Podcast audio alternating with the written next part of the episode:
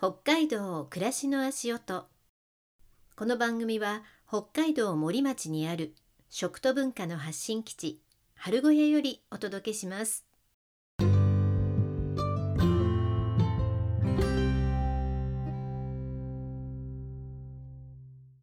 月曜になりました。みーみです。今週もよろしくお願いします。6月になりました。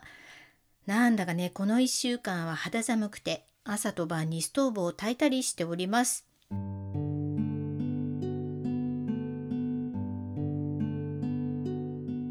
寒いので植物の生育が少し心配ですけれども我が家は先週トマトの苗を植えました。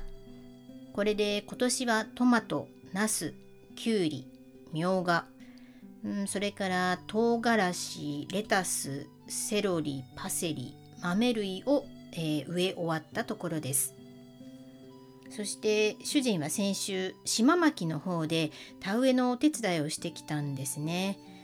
でまああの田植え初体験だったのかな、えー、まあいろいろと主人は主人的に思うところがあったようで来年は田んぼを借りようかとか言い出しております。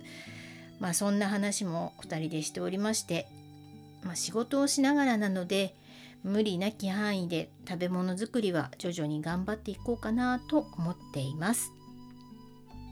そして今日はこの1週間朝になると泣いていたこの鳥の声をお聞きください。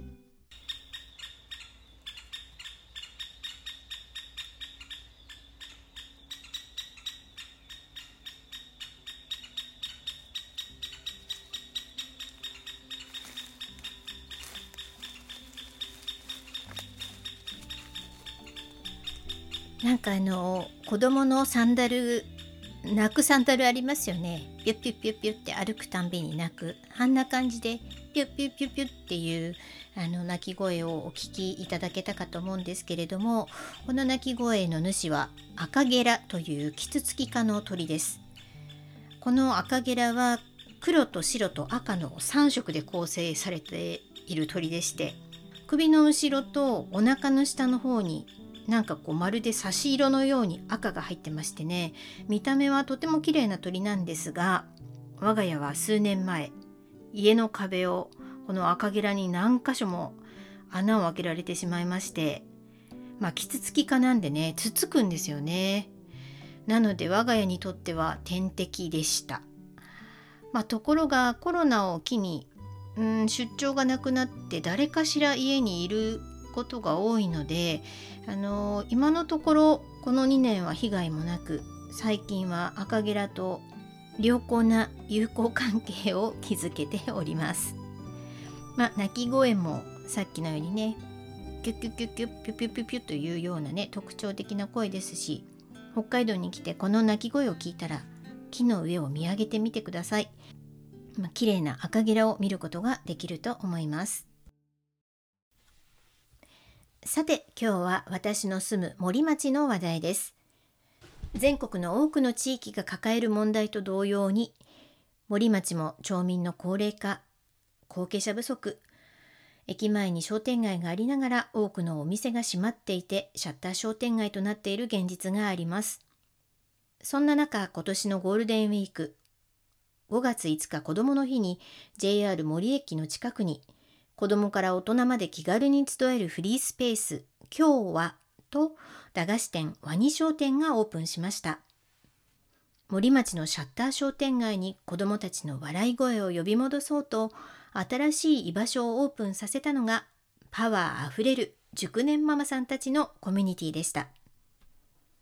今日のトークゲストは築100年の古い空き家を改装しフリースペースと駄菓子店をオープンさせた森町若妻サークル連絡協議会会長斉藤由香さんです。若妻サークルだし連絡協議会だしなんともフレーズが昭和な雰囲気が漂っていますよね。そのあたりのネーミングの秘話もトークの中に出てきます。由香さんは私と同じ50代男の子3人のお母さんです。今息子さんたちは24歳20歳18歳と子育てが一段落した状態です。ゆかさんのお宅にもお邪魔したことがあるんですけれどもえー古いものをとても大事にされている方でご自宅も古民家を移築して素敵にリノベーションされていたり昔の道具や家具も上手によみがえらせて大切に使ってらっしゃいます。今日はそんなゆかさんを筆頭に子育て一段落のお母さんたちが新たに情熱を注いでいる子どもたちの居場所づくりについてお話を伺ってきました。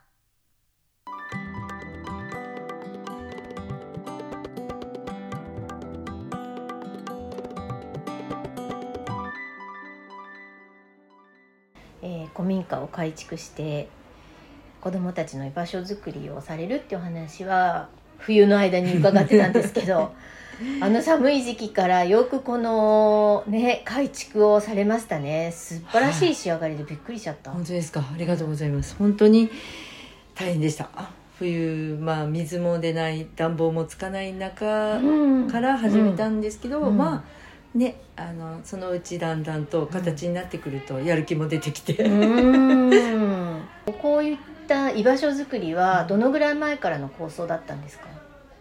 構想はもううん3年か4年ぐらい前から、うん。子ども食堂っていうのを、うん。あの各地域でやっぱりやり始めた時に、森にそういうものがないなっていうのはもうずっと思ってて、うん。ただ居場所っていうことになってきた時に、うん。子ども食堂をうん。されてるいろんな団体がいろんなやり方でやってるんだけれども、大体の方が点々とこうしたりとか拠点がなく例えば公民館を借りてやりますとか、町内会館を借りてとかっていう形が多くって、うん。そうだと常駐なんていうんですかね子どもたちが本当にいたりとか何かをやる時にまた移動して歩かなきゃならないっていうのはちょっと大変だなと思いからやっぱり拠点が欲しいなってこういうところがご好意で貸していただけて。いや場所として最高じゃないですか、うん。だって駅からも近いし、で駅前通りが本当にシャッター街になっちゃって、うん。駅前通りでシャッター開けたかったんですよどっかのお店の。うん。ただやっぱりね家賃とかいろんな条件がうん整わないので、こうなかなか進めなかったんですけど、うん。ここは本当にこの貸貸主さんも、あのもともと住んでた方が、うん。やっぱり町のにぎわいに使ってほしいっていう思いがあって、うん。もう築100年ぐらいになるんですけど、うん。潰さずに今までうん持ってたっていうところで、ね縁があったっていうか。じゃあその3年前はここはまだなんか使ってたんですか、いや使ってはいなかったんですけど、あうん。ただの空き家で、うん。でも情報としてなかったんだ。全然なかったんですね。へでもうちょっとなんて言うんですかうんとまあひ広いってここ意外にうん。開けてみたら広くって、うん。あ全然これで OK と思ったんですけど、うん見た目パッと見た目がそんなに大きく見えないので、ここはちょっとちっちゃいかなという気があったんですよ。うん。いや広いですようん。やっね、ぱり昔の家の作りなんで全部戸とかが外せるから、うん。もう一間になっちゃうんで、うん。意外にも使いやすいいいところでした。あのーゆかさんがそうしてこう拠点を探し始めたのってその森の若妻サークル。うんのうん。その会長さんをされててお仲間と一緒になんかわーって盛り上がってきた感じなんですか？うーんとまあ若妻サークル自体は、あのもう、えーここ言葉の通りね若いお母さんたちって、うん。このもう30年以上続いてるサークルで、うん。だからちょっと名前が変えられないんですけど、うん。その当時は本当に若いお母さんたちでやってたんですけど、うん。今は私たちはもうサポートに回る感じで、今の子育て世代をサポートすうるん。感じなので、うん。そのお母さんたちと何かをする感じではなかったんですよ。うん。子供たちが幼稚園時代のお母さんたちで、うん。だからまあその子たちがうん。今もう高校卒業うん。の子たちあ。の世代なので、なるほど。ゆかさんの、その幼稚園時代の、うん。うん。そのうちの子供の幼稚園時代のママ友がこうずっとあれしてきて子育てが、まあうん一度ちょっと手がうん楽になってるっていう時代で、うん。じゃあ今だったらちょっとできるかもねって言って集まってくれた感じですね。だから今本当に子育てしてるお母さんたちっていうのは、もうあの本当に子育てに専念してほしいし、うん。専念っていうかうん遊んでほしいし、うん。自分のことをいっぱいエンジョイしてもらいたいので、そのサポートを私たちがしますよっていう感じかな。な。るほど先輩若妻だ。年寄年寄り妻で。でこの若妻っていうのが本当に困ったもんで、若くもないし妻でもないし っていうねお母さんたちが困る名前なんですけどもう30年ぐらいそのままだから、まあ今いじれないよねって言って、そのまま。そもそも若妻サークルは、うんゆかさんたちの世代が始めたことなんいですか？やもっとももっと前前なんだ。今だからもう70とかだいぶ大先輩たちが本当に初期始めて、うん、70代の方。そうなんですよ。その世代の人たちが立ち上げて初初めだからその人たちがまあ30代とかの時に始めて、もううん、もうもうそろそろ40年ぐらいになるのかなこの若妻サークルででそのいっぱい育児サークルがあって、うん。そのまとめてうん、っていうのがその若妻サークルなん連ですよ。絡協議会なんだ、でここにいろんな活動をうん。してうん。もらってて、まあ、時々集まって何かやるっていう。なるほどあじゃあもう森町で脈々と受け継がれてきたサークルなんですね。ー一応。はあすごいな。でゆかさんはうん。会長になって何年経つんですか、もうちょっと何年も経ってんですよ。だからね本当は1年任期1年ぐらいとか2年とかで変わってたんだけど、うんうんうんやっぱり今ねなかなかつ次につながらないっていうか、若手は来てもらってもうあの会議とかにも入ってもらってるので、うん。後々はねうん。あれなんですけど、今本当に子育てしてるお母さんたちに負担になるようなことはね、うん。したくないので、うん。まあ今のところは私がやってるんですけど。ううん。んまあ、でもこうママさん同士っていうかこう世代間交流できていいですね。そのそうなんですよ。ね。うんうんうん。やっぱりこう現役子育て世代の皆さんもいろいろな悩みがあるだろうから、うん。それをこうして、ゆかさんたちのような、うんまあ役に立たないかもしれないですけどね。うん世代のね、うん。皆さんがね、うん。受け止めてくれるっていうのは、うん。なんか受け止めてもらえる場所があるだけで、うん。お母さんたちもすごくこう楽じゃないですか、うん。気持ち。あのやってる時は本当に自分のことこしか見えてなくって、うん。その先っていうのがわからないけれど、うん。まあ、私たちは一応そこを超えてきてるから、う何も焦ることないよって、ね、言えるっていうか、ん。何もね今あれでもちょっと長い目で見ると、うん。子供って変わるよみたいなことは言えるなっていう、どうしてもね焦っちゃうっていうか、この子できないのよとかね、なんかなっちゃうんだけど、できなくてもそこそこいけるよみたいなね そういうアドバイスはできるかなって、あのうん天才にするとかねそういうのは全然ダメなんですけど。あーでも分かるな振り返るとそうですよね。ね。自分がその渦中にいると、う んそのワンポイントしか見えてないから、うん。すごいこうね切羽詰まってるうん。けど、うん。ちょっとねつ周りと比べちゃったりとかね、うん。なんかしちゃったりするんだけど、うん。全然そんなことはねうん。もう少し大きくなると、ああの時のね不安とかうん。悩みってうん大したことなかったんだなって思えるっていうようなところもねうん。伝えられればね、今日ね2時ぐらい今日土曜ですけど2時ぐらいにお邪魔してもうひっきりなし今もねこうして声入ってると思いますけど、ひっきりなしに親子連れの方たちが来て、うんであとねお子さんたちも並んでてお金手に持って懐かしい光景だと思って、この辺もあったんですか？駄菓子屋昔さんはいっぱいあって大人たちの話を聞くと、うん。それこそそのあそこのおばばあちゃんにどうのこうのとかあるあるのねうすごいそういう話がいっぱい出てくるんですよ、うん。あそことあそこにもあってうん。ってはしごしてとかね、今の子たちがそれが全くもうなくなっちゃったんで、まあ賛否両論あると思うんですけど、うん。その駄菓子屋に対しても、だけどやっぱりね1箇所ぐらいはあっても、うん。自分で10円握りしめて1個買えるとか、うん。100円でねちょっと買えるっていう楽しみが、うん。あってもいいのかなっうんて思うのとその隣にそれこそオープンスペースとしていつでも大人がいて何かあったら相談に来れるっていうところがあるんだなっていうだけでもちょっと違うのかなっていう。いやそこがね、新しいなと思いました。あのお邪魔して。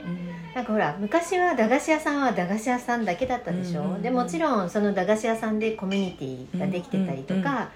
あの店先で子供たちがねたまってとかっていうコミュニティはあったけど、なんか新しい形で駄菓子屋さんの横にこうしてフリースペースがあると、またななんだろうハイブリッドな形っていうか、ね、すごくあの今っぽいなっていう、うん。うん感じがしますよね。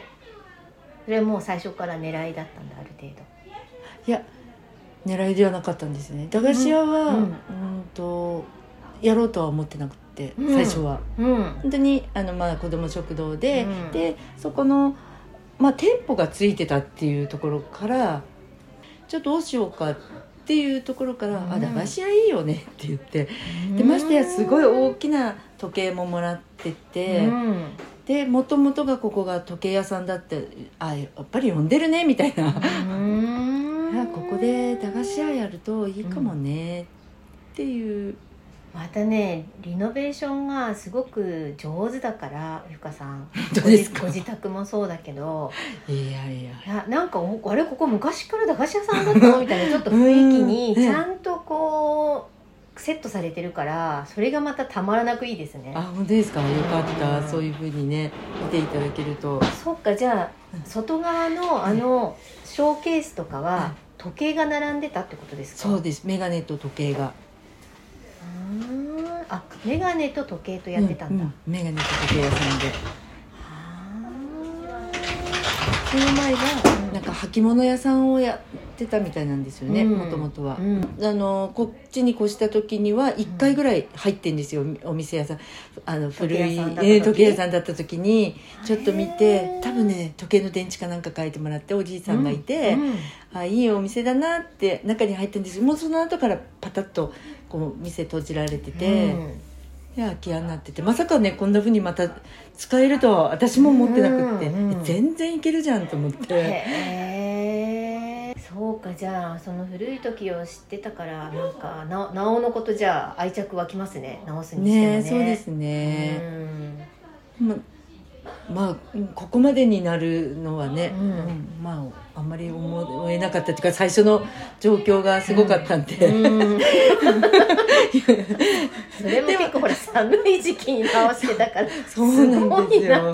そうなんですよ。それも水しかで水も出ないかったっていうね最初うんねやっぱり止めてたのでずっとね、うんうんあのもう錆びてうん。水も出ないし、うん。トイレの便器も割れちゃ割れてたりとか、ううん。んとリノベーションには半年ぐらいかかってるってことですうんそうですね。半年ぐらいかかったのかな。まあ週末しかできないので、うん。平日はできないから本当週末だけ。それもじゃあ今あの運営お手伝いされてる方含めて割とこう皆さんでコツコツやった感じですか？いやあのうちの主人とうん。向かいのおじさんと、向かいのおじさんってどこのおじさん？今に住んでる家のあの向かいのおじさんと、うん。あのまあ3人とか4人とかで、うん。え向かいのおじさん何されてる方なんですか？もうあの退職されてうん。家にいて、うん。ちょうど、時間があるから。うん時間にああって、うん。でもうちの主人まだ働いてるからうん土日しかできないから、うん。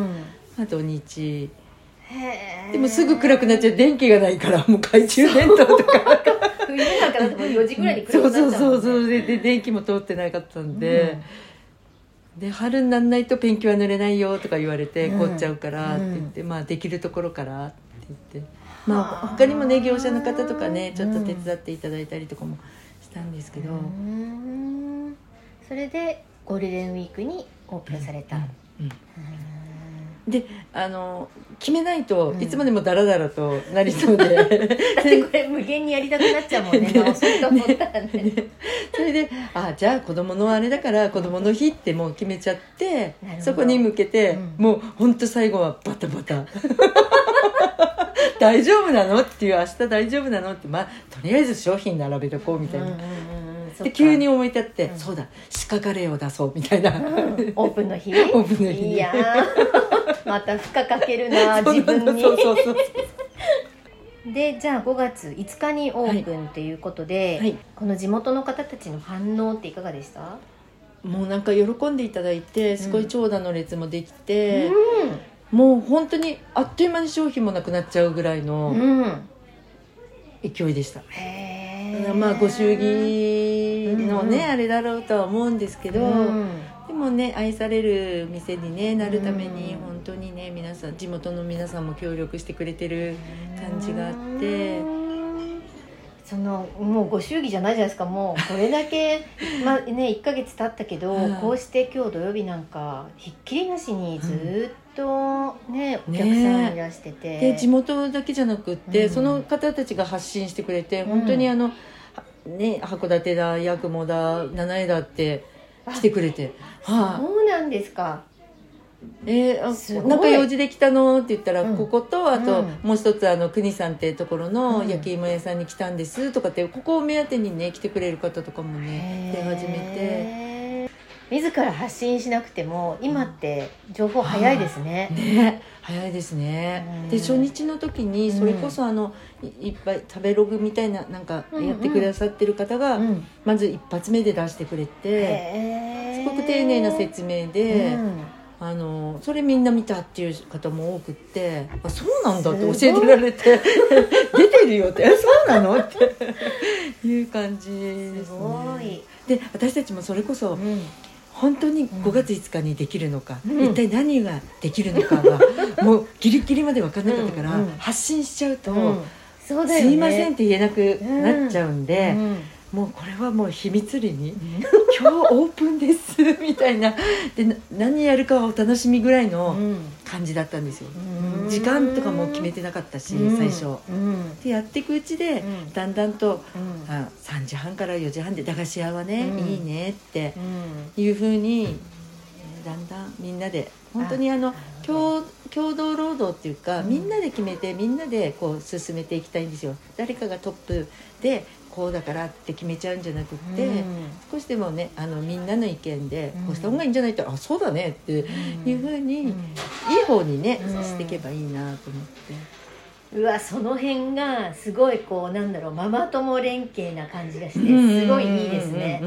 でもう子育ても一段落して、うん。ある意味こうわ我らベテラン組じゃないですか、うんうんうん。ちょっとちょっとね ちょっとベテラン組になってくると、ね。なんか本当みんな無理もしなくなるし 無理をしない中で協力し合ってうんできたらそれでベストですもんね、空いてる時間もねうん。ちょっと貸してくださいって感じで、うんうん。うん。あーそれも素晴らしいな、うん。なんかその辺の空気感がすごくあのアニ商店見ててもなんか皆さんの連携がわかるし あとそのねあの子供たちへの声がけとか、うん。あと若いお母さんへの声がけがもうね 経験値が高いからね 完璧な接客。本当ですか？もうプロいますからあっちに。それが一番こうなんか買いに来る子供たちうん。も若いお母さんたちとかねお父さんたちも安心しますよね。ここならもうほら行ってこい一人でもってね。言えるような場所に皆さんの空気感でなってるうん。からけどもあのいつもねここ兄弟二人で来てくれるうん。子子がいて、うん。だから今日お母さんと来たんですよね、うん。そしたらおお母さんが「いや本当にねここで来て安心してねあれであの子供行かせれるからありがとうございます」って言ってもらって。ああよかったと思ってちょっとね、あのなんか学校的にはなんかいろいろあるみたいでちょっと落ち込んでじゃないですけどううん。ーんと思ってた時にやっぱりお母さんたちがうん。喜んでくれるっていうのがね、うん。一番いいことだから、うん。まあよかったか。みたいな。へ ー素晴らしいな。まあうんねあの少しでも長くね続いていけば、でその子供たちの思い出にね、うん。あそこのおばちゃんにはねよく怒られたよじゃないけど、うん。うん、なんかそんな風になってくれるとね、うん。うんいい思い出か悪い思い出か分かんないけど。いやいいんですよ。いろんな思い出があっていいと思う、ねうん。で今なんか駄菓子屋さんの方をねメインにお話伺いましたけれど、あっちは「今日は」と言えばいいんですか、はい、今日は何々みたいな。うん。今日は食堂、うん。今日は勉強とか、うん。そういうふうにこうつなげていけるようなと思って今日は何しようかなって。あそこからの「今日は」なんだ「こんにちは」の方かなとも思ったんですけど、はい。今日は何々っていう、うんうんでまあね、あの字を見ると「うん。こんにちは」とも読めるから、みんなで「もうこんにちはに」って入ってくんだよって言って。率先して皆さんが「こんにちはに」って そのベテランママさんたちが言ってる姿がいい。なんかこっちもテンションが上がる 子供たちも仕方なく「こんにちはに」って入ってくるっていう。仕方なくね。そっちのテンション高いからなみたいな。引っ張られるみたいなね。いやいや大事大事。うん。巻き込む力ね。ね巻き込んでね。巻き込む力ありますからねうん。ベテラン方は ね。そう。ね今日はあのフリースペースに、あのお邪魔した時に小学生の女の子たちかな、うん。二人なんかお話ししたりとか、本読んだりとかしてましたけど、こっち側のフリースペースはどういう利用され方が多いですか？この1ヶ月。この1ヶ月は本当にあの子供たちの待ち合わせ場所とか、まあ駄菓子食べて、うん。くつろいで帰るとか、あと最初の頃はその、うん、と子供の日っていうこともあって、うん。折り紙教室みたいなのとかもやったのでその時は子供たちも一生懸命折って帰ってあの母の日がちょうどあったんで、うん。カーネーション作りとかやったんですよ、うん。それでね結構作って帰ってもらったりとか。そこまでやりたいんですけど今ちょっとスタッフがあんまりいないので、まあ後々。うん。であとやっぱり勉強を教えてもらいたいって子もいるので、うん。そういう子たちに対してね、うん。何かできないかなとか。であのもうちょっと体制が整えば、うん。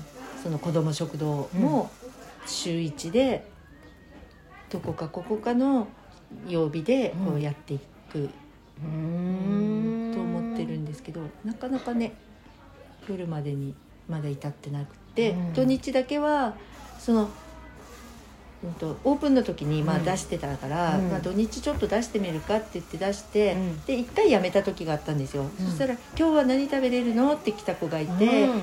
で「あごめん今日ないんだよ」って言ったら「うんあじゃあコンビニで買ってこよう」って言ったから「うんあちょっと待ってね」ってあの「今ちょっと作ってあげるから」って言って、たあ確かにもう本当にね平日は給食があるからいいけれど、うん。土日になると、うん。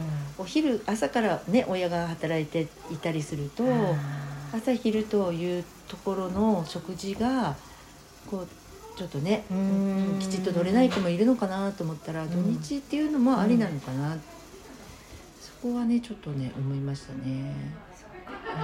まあそれもじゃあこう1ヶ月やってみて、うん。なんとなくこう見えてきたことっていうか、うんあなんでねこんなね、うん。まあ、大変って言ったらなんですけど、うん。こんなことやってるんだろうと思った時に、うん。あ自分の子供たちってうん。やっぱりその昔あった駄菓子屋さんなり、少年団のお父さんお母さんだったり、ん。地域の人たち大人がね、うん。育ててくれたなと思うんです。無料のあの絵画教室があったりとか、うん。すごいそういうのに行ってこう親子で成長できたっていう思いがすごくああ今の子たちって一体どこでそういうね体験したりするんだろうと思って、やっぱり必要じゃないかなって思ったのと、あとここで何かやってた時に子供たちの笑い声って、自分がちあの子ど子育てしてる時って常に聞こえてたっていうか、まあ喧嘩もそうだけどでそれがもうね大きくなるとそういう声が聞こえなくなって、あこの声ってやっぱりいいなって常にね子供たちが笑ったり、あの喋ったりの声が聞こえるっていうのまあ自分にもね、うん。幸せな時間になるんだな。本当声が聞こえるだけでも、うん。なんかこっちも元気もらえますよね。ね。で今の子たち本当にねあの行儀もいいくってそれこそ、あの食べたものとかも、うん。全部どこに片付けたらいいですかって、うん食べっぱなしとかないんですよ。わかる。さっきの子たちもそうだった。女の子たちはもこれこのままでいいんですか？うん。とかすごくお行儀がちゃんとして。てでちゃんと片付けてね、うん。帰るっていううね、ん。ああうちの子たちの時代とはもう全然違うなみたいな。ああいい子ちゃんばっかり。うん。ね。かお母さんたちね頑張って子育て学校もだけどうん。含めてねやっぱりいい子に育ててねでこういう場所があればまたちょっと違う息抜きがねうん。その子たちもできるのかなっていう。うん。あの大人もお邪魔していいんですか？そうなんです。大人に来てほしいんです。うん。大人の居場所としても、うん。あのバスを待つ間とか、本当にあの使ってもらいたくって、うん。一応あのこっちの「今日は」っていうところでは、はい。そのワニのおすすめっていうワッフルみたいなお菓子と、うん。あとレモネードと、うん。あと今はかき氷とかを出してるんですけど、うん。それはもう全部が100円でお金をいただくんですが、うん。その他の飲み物とかっていうのは一応無料提供してるので、うん。あの何時でも、あの自分の時間がある時にうん。ここでお茶飲んでったり、うん。待ち合わせしたりとか、うん。あと、まあ、サークル活動とか、うん。でお金を例えばうんとヨガを教えたいんですって言った時、お金をその人たちからいただく時はうちも場所代をちょっといただこうとは思ってるんですけど,、なるほど。その他のものはもうお金はいただかないで、どうぞ使ってくださいっていう。そんな太っ腹でいいんですか？多分 やっていけるかどうかわかんないんですけど。なんか、えーその私も今日コーヒーいただいてますけど、ええ。なんかこう協力金みたいなあのまあは、はい。どこか入れていけばいいんですか？はい、いあの一応そういうのも用意してるんで、おお心で。う、ん。はい、うん。といやだって本当駅からも近いから、うん。ね今おっしゃってたようにバス待つ時間とか、うん。電車待つ時間とか。そうなんですよ。バス停が前まで待合室があったんですけど、うんそれがなくなっちゃって、うん。今外なんですよね、うん。外で皆さん待ってるから、うん。ぜひねうん。あのここ使ってもらって、うん。時間までいてくれたらいいなと思って、オープンから1ヶ月で大盛況の「こんにちはに」ですけど 今後の展望としては？まあこのペースでちょっとやっていって、うん。あの子供もそうだけれども高齢化のが高いので、まあ、配食とかもこの先ねあのお手伝いする人が増えてくれば、そういうのもやっていきたいなと思うんですけど、うん何分今のところボランティアなので、うん。もうぜひ来てくださいっていうわけにはいかないんで,、で少しでも若いお母さんたちとかうん。もここに来て稼げるうーなんていうのかな内職じゃないですけど、うん。まあ自分の好きなこともして、うん。そこからお金が発生するようなことにつなげていければ、でみんなもボランティアではなく、うん。少しこうねっていう風に回っていけばいいなっていう、必要なところに必要なものがうん。こう回るっていうかな。でうんとそれはお金もそうだけど、うん。力とか知恵とかもうん。何かここで困ってる人がいたらそれ助けれる人がいるっていうのをうん。こうつなげれるような、うん。そういう場所になっていけば、ああそれ大丈夫だよここでなんとかなるよとかってね、なっていけばいいなっていうここに来ればなんとかなんじゃないみたいな。なんかいいですね、そういうこうなんだろう知恵の集合体っていうか、うん。町の知恵がうん。こういっぱい集まる場所って、ううん。んいいですね。それはね本当にいっぱいの人に関わってもらわないとうん。ならないなとは思って、いやもちろんそのなんか雇用を生んだりとか、うん。お金のやり取りっていうこともすごい大事かもしれないけれど、うん。その自分のスキルを交換するうんとか、経験を情報交換するっていうこともうん。すごい大事ですもんね。うん。そうなんですよね、うん。すごいいっぱいいいものを持ってる人たちっていいると思うんで、うんそこをねつたつなげてあげれたりすると、うん。やりがいとかね、そういうのにもつながっていくといいなって、いや一気に変わりましたよここやっぱり雰囲気。やっぱりここに一軒でもお店がオープンしてるっていうことは、うん。うん。で人の出入りがあるっていうだけでわ変わったっていうこう空気感がある、うん。あとねクレープ屋さんとかもね若い人たちがこうやっぱりこれじゃって言ってね立ち上がってくれたりとかして、なんか少しずつね、ううん。良くなってきてるのかなっていう。うんね。ね少しずつでいいですよね。ねうん、まあ、シャッター開けなくてもシャッターに絵を描いたりとかね、うんうん。こう楽しみ町になってくるとねただしまってるだけではないっていうね、うん。なかなかこう上げるのは難しいかもしれないけど、うん。その町にあったね何かができれば。ちょっと子供たちにもあねちっちゃい頃楽しかったっていう思い出がねやっぱりあると、うん、いいかな。それがまたね帰ってくることにもつながるでしょうからね。うんね、ううん。ん、だからここをやる時も若い子たちもその、まあ、自分の子供たちの世代とかが集まってくれて「おばさん手伝うよ」って言ってくれたりとか、うん。あと店開けてたら「おばさん元気?」って言って、うん。そのでもう大きくなった子たちがね来たりとかっていうのもそれもすごい楽しくって「うん。えー、こんなに大きくなったの?」とかっていううん。ね昔の駄菓子屋のおばさんなんかみんなそうだったんだろうな。あうん。の子はこんな大きくなったのかみたいな。ああ子供連れて帰ってきたとかね。ね。そういうのをね感じてたんでしょうね。ね。いやぜひ今後もあの町の見守り役として。ああいいですね。見守っておきますか。皆さんで。ね。ねパワーのあるそのベテランお母さんたちがうん。こうしてうん。なんか町の中にいてくださるって心強いなと思いますね。うんありがとうございました。ありがとうございますゆかさん、そして運営スタッフの皆さん、とってもとってもお忙しい中、取材させていただきありがとうございました。あの、私、いつもゲストトークの部分はね、BGM をつけてるんですけれども、今日のトーク部分は、子供たちの賑やかな雰囲気をお伝えしたくて、あえて BGM をつけませんでした。いや、そのぐらい、駅前商店街の一角に活気があることがね、嬉しかったんですよね。私なんかねまだ住んで6年の新参者ですけれどもそれでもなんかあの活気がすごく嬉しかったんだから地元の方はもっと嬉しいんじゃないかなと思います。えそして見事な改装で蘇った築100年のお店。昭和レトロな雰囲気をお伝えしたいので暮らしの足音のインスタに写真を貼っておきますのでそちらもぜひご覧ください。まあ本当にゆかさんを筆頭にスタッフの皆さんが明るいんです。あのスタッフの皆さんが自分がお店に入る時それから誰かに声をかける時も「こんにちはに」って大きい声で言うんですよ。ちょっと最初はあの引くぐらいにね。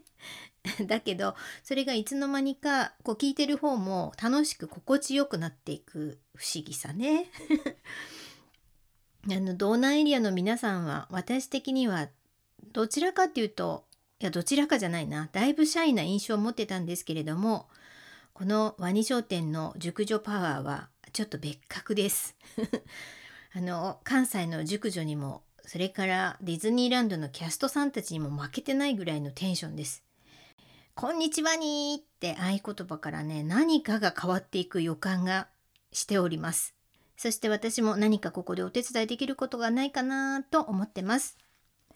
皆様、森町にお越しの際は、ぜひワニ商店とフリースペース京和に立ち寄ってみてください。